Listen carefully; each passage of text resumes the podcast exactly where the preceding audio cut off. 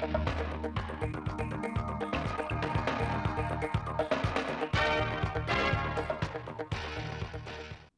kính chào quý vị và các bạn đến với bản tin thời sự 16 giờ thứ Bảy ngày 6 tháng 5 năm 2023 của Đài Phát thanh và Truyền hình Thanh Hóa. Chương trình đang được thực hiện trực tiếp trên sóng FM tần số 92,3 MHz. Chiều nay ngày 6 tháng 5, tại thành phố Sầm Sơn, Ủy ban nhân dân tỉnh Thanh Hóa long trọng tổ chức hội nghị kết nối Thanh Hóa Nhật Bản năm 2023 với chủ đề Thanh Hóa Nhật Bản đẩy mạnh hợp tác phát triển nhanh và bền vững. Hội nghị kết nối Thanh Hóa Nhật Bản năm 2023 gồm phiên khai mạc và hai phiên chuyên đề. Chuyên đề 1 với nội dung hợp tác đầu tư, thương mại và đào tạo phát triển nguồn nhân lực. Chuyên đề 2 với nội dung kết nối du lịch và hợp tác địa phương Thanh Hóa, Nhật Bản. Trong chương trình, các đại biểu sẽ được xem trình chiếu video clip với nội dung khái quát kết quả hợp tác, tình đoàn kết hữu nghị Việt Nam Nhật Bản, Thanh Hóa Nhật Bản. Đồng thời các đại biểu nghe thảo luận các chương trình chuyên đề trọng tâm liên quan đến lĩnh vực mà hai bên quan tâm như triển vọng kinh tế, đầu tư, kinh doanh và kỳ vọng và định hướng hợp tác Việt Nam Nhật Bản, Thanh Hóa Nhật Bản, khả năng liên kết hợp tác phát triển du lịch Thanh Hóa Nhật Bản, sự khác biệt và sức hấp dẫn của du lịch Thanh Hóa. Hội nghị kết nối Thanh Hóa Nhật Bản năm 2023 là cơ hội quý để tỉnh Thanh Hóa trực tiếp giới thiệu, đề xuất với các bộ ngành trung ương, các cơ quan tổ chức doanh nghiệp, địa phương của Nhật Bản về tiềm năng lợi thế và nhu cầu hợp tác của tỉnh Thanh Hóa với các đối tác Nhật Bản.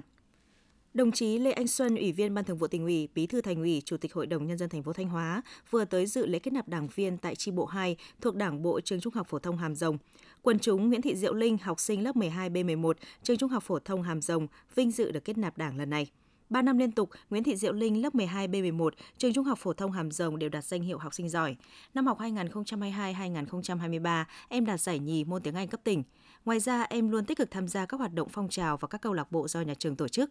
Nhân dịp này, đồng chí Lê Anh Xuân, Bí thư Thành ủy và các đồng chí lãnh đạo thành phố Thanh Hóa đã tặng hoa chúc mừng 52 học sinh là đảng viên mới của năm trường trung học phổ thông gồm Trường Trung học phổ thông Hàm Rồng, Trung học phổ thông Nguyễn Trãi, Trường Trung học phổ thông Lý Thường Kiệt, Trường Trung học phổ thông Tô Hiến Thành, Trung tâm Giáo dục Nhà nước Giáo dục Thường xuyên thành phố. Sáng mùng 6 tháng 5, 22 thí sinh tham gia cuộc thi Người đẹp Châu Lang năm 2023 của huyện Lăng Chánh đã bước vào vòng sơ khảo. Đây là một trong những hoạt động trong khuôn khổ lễ hội Chí Linh Sơn, huyện Lăng Chánh, Thanh Hóa, diễn ra từ ngày 19 đến ngày 21 tháng 5 năm 2023 tại khu du lịch sinh thái bản Năng Cát, xã Trí Nang.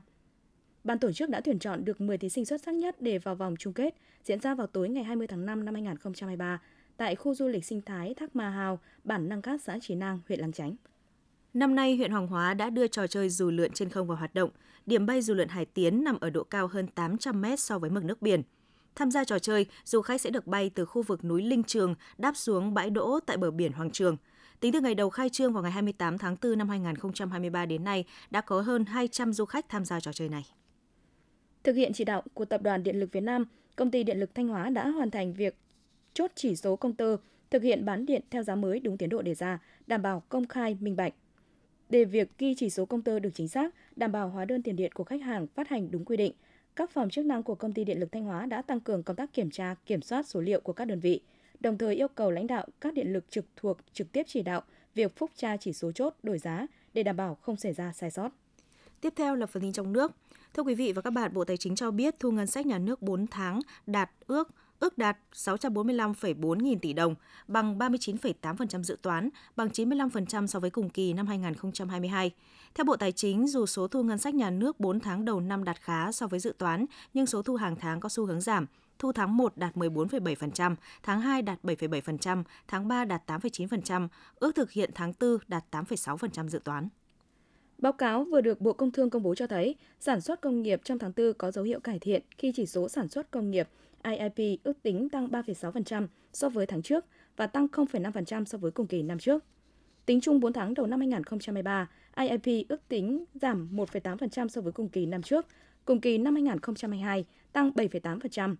Trong đó, ngành công nghiệp chế biến chế tạo vốn đóng vai trò là động lực cho tăng trưởng của nền kinh tế nhưng giảm 2,1%. Cùng kỳ năm 2022 tăng 8,5%, làm giảm 1,5 điểm phần trăm trong mức tăng trưởng chung. Tổng cục Hải quan cho biết trong quý 1 năm 2023, Việt Nam xuất khẩu được 5,83 nghìn tấn thịt và sản phẩm thịt trị giá 25,62 triệu đô la Mỹ, tăng 70,3% về lượng và tăng 81,2% về trị giá so với cùng kỳ năm 2022. Thịt và sản phẩm thịt của Việt Nam được xuất khẩu chủ yếu sang các nước thuộc khu vực châu Á, trong đó xuất khẩu sang thị trường Hồng Kông là nhiều nhất, chiếm 44,04% về lượng và chiếm 64,84% về trị giá trong tổng xuất khẩu thịt và các sản phẩm thịt của cả nước.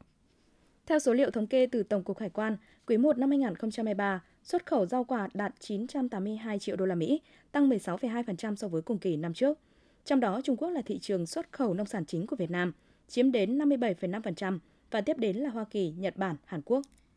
Tại buổi họp báo chính phủ thường kỳ tháng 4 năm 2023 vừa diễn ra, trả lời báo chí về vấn đề tăng lương cơ sở lên 1,8 triệu đồng từ ngày 1 tháng 7 năm 2023, Bộ Tài chính cho biết các cơ quan đã bố trí hơn 59.000 tỷ đồng để chuẩn bị nguồn lực tăng lương. Đại diện Bộ Tài chính cho biết, để chuẩn bị hơn 59.000 tỷ đồng đáp ứng việc tăng lương cơ sở, Bộ Tài chính đã bố trí 12.000 tỷ đồng trong dự toán ngân sách nhà nước năm 2023, còn 47.000 tỷ đồng khác được bố trí từ nguồn tăng thu dành cho cải cách tiền lương, trong đó ngân sách địa phương là 27.000 tỷ đồng, ngân sách trung ương là 20.000 tỷ đồng.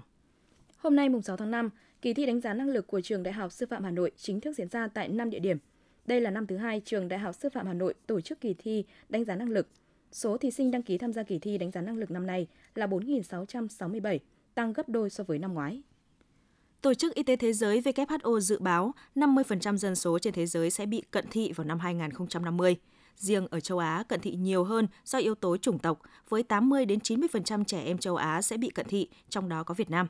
Trẻ em ở thành phố thường có tỷ lệ cận cao hơn so với nông thôn vì có thể trẻ em ở nông thôn được chơi ngoài trời nhiều hơn. Ngoài ra, áp lực học tập ở thành phố cũng có thể cao hơn. Khi áp lực học tập cao, trẻ phải học tập nhiều, tăng thời gian nhìn gần. Điều này cũng làm gia tăng nguy cơ bị cận thị.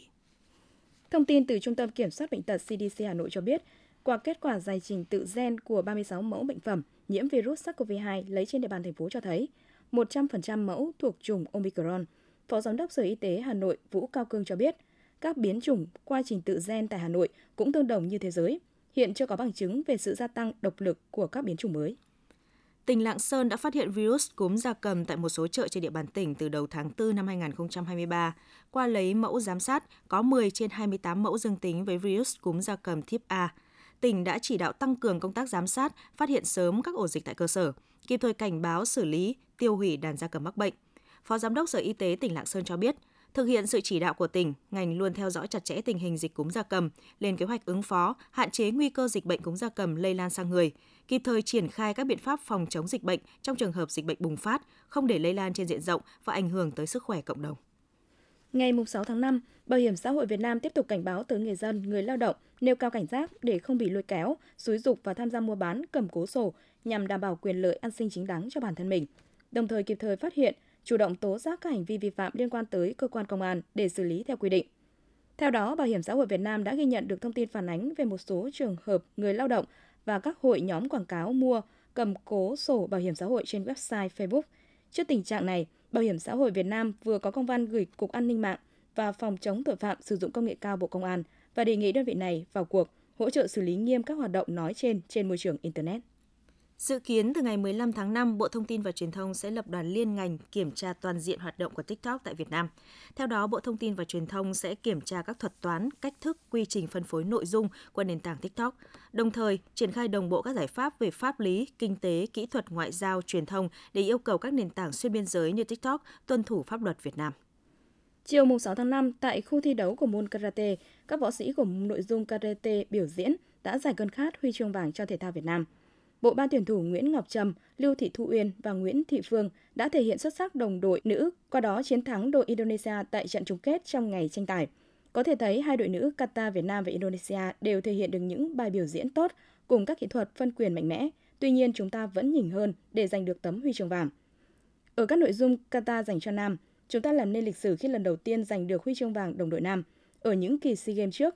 Qatar đồng đội nam chưa làm được điều này. Tuy nhiên, Lê Hồng Phúc, Phạm Minh Đức, Giang Việt Anh đã mang về chiến thắng trước Indonesia tại chung kết và đoạt chức vô địch. Ghi nhận từ dự án chống lừa đảo của Cục An toàn Thông tin, Bộ Thông tin và Truyền thông, 3 tháng đầu năm 2023, hệ thống đã phát hiện hơn 3.200 trang website lừa đảo người dùng Việt Nam. Chuyên gia an ninh mạng cảnh báo, các hình thức lừa đảo trên mạng liên tục gia tăng không ngừng với nhiều thủ đoạn tinh vi nhờ sự hỗ trợ của công nghệ cao. Cục An ninh mạng và Phòng chống tội phạm sử dụng công nghệ cao Bộ Công an khuyến cáo người dân khi được yêu cầu chuyển tiền nên kiểm tra thông tin qua các kênh liên lạc chính thống trước khi thực hiện giao dịch tài chính, tránh trở thành nạn nhân của các vụ lừa đảo. Để nâng cao hiệu quả phòng ngừa, đấu tranh phòng chống tội phạm, Bộ Công an đã làm việc với Bộ Thông tin và Truyền thông, Ngân hàng Nhà nước về việc nâng cao chất lượng định danh tài khoản điện thoại, tài khoản ngân hàng, từ đó tìm cách làm sạch toàn bộ hệ thống cơ sở dữ liệu tài khoản ngân hàng, tiến tới các tài khoản ngân hàng phải được mở tài khoản chính chủ. Quý vị và các bạn vừa theo dõi bản tin 16 giờ của Đài Phát thanh và Truyền thanh Hóa. Mời quý vị tiếp tục đón nghe chương trình tiếp theo của đài chúng tôi.